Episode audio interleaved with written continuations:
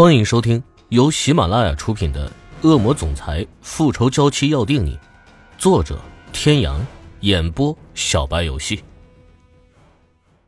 第一百六十二集。家，哪个家？池小雨很想问问，可是话到嘴边却又咽了回去。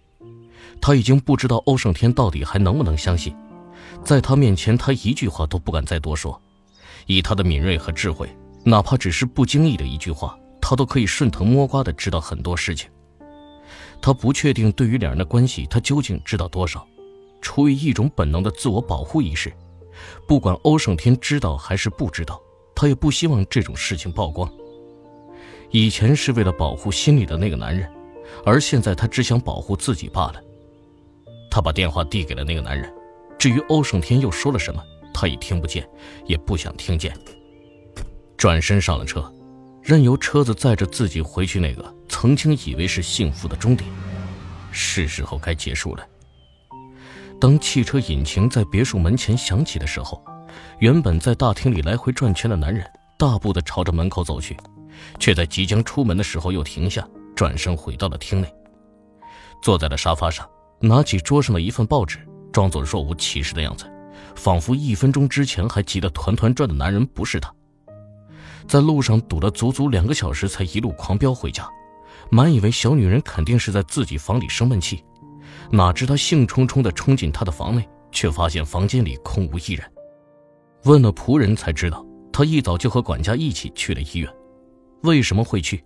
详细情况他们也不是很清楚。他心下着急，父亲不知道为了什么，死活就是不同意他和池小雨在一起，甚至是以他的性命相要挟。虽然父亲的理由合情合理，可他后来仔细想了想，总觉得是有些什么事情他忽略的，还没来得及让人去查，就发现池小雨不在家里。池小雨为什么会去医院？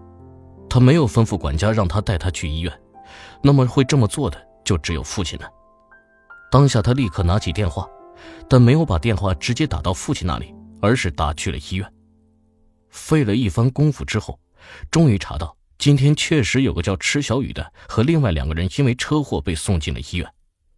听见“车祸”两个字，欧胜天的心下一紧，忙让对方详细汇报。再三确认了池小雨只是轻微脑震荡后，总算是松了一口气。却在得知修罗居然也参与其中的时候，眼中闪过一抹阴狠。他敢肯定，这次的车祸与修罗脱不了干系。修罗对池小雨有多厌恶，他是很清楚的。一再的违背他的命令，想要对他不利。上一次在狼谷的时候，他就警告过他，并且事后他也受到了惩罚。可没想到他一点悔过之意都没有，这一次居然还妄想背着他除去吃小雨，真是反了天了。若不是看在他对自己忠心耿耿的份上，他犯的错早就够他死十次八次了。还是他觉得他会一直这样纵容他，舍不得惩罚他。不过这只是他的猜测。没有确凿的证据，他现在还不能动修罗。但以修罗的性格，这次没有得手，他还一定会伺机寻找下次机会。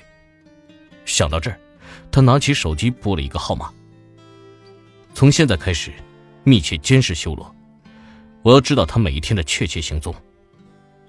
派人出去寻找池小雨的人，接二连三的打电话回来报告，他们赶过去的时候，人已经离开。欧胜天很心焦。从医院的监控上，他看到池小雨是一路跑出医院的，好像后面有鬼在追他一样，情绪非常的不对劲儿。他动用关系，从他离开的方向调取沿路的监控资料，看到他上了一辆出租车，那辆车载着他在那一片绕了几圈，然后把他放在了路边。他又一通电话知道出租车公司，查到那辆车的车主，通过车主的描述，他更加确定了池小雨是受了什么刺激。不然，司机怎么会说他像神经病呢？这一下，欧胜天更是心急如焚。他现在无暇顾及赤小雨究竟是发生了什么事情，他只想尽快的把人找到。她一个女人，穿着医院的病号服满街溜达，不被人当成是神经病才怪呢。就在他无法继续耐心的等下去，准备亲自出去找人的时候，接到手下的汇报，说是人已经找到，悬在半空中的心才放回了肚子里。随之而来的就是一股源源不断的怒火。这个女人有什么天大的事情不能告诉自己？就这样莽莽撞撞的一个人跑了大半个城市，万一遇到坏人，而他的人又没有及时赶到，他有没有想过会怎么样呢？居然只是用一句心情不好，出去走走就想打发他，以为他那么好骗呢？等他回来，他要好好问问到底是什么不得了的事，连他都没有能力解决。池小雨一进大厅，就看见男人靠在沙发椅背上，交叠着双腿，阴沉着脸看着他。他转回头，径直朝楼梯走去。他现在真的很累，没有力气，也不想去应付他的怒火。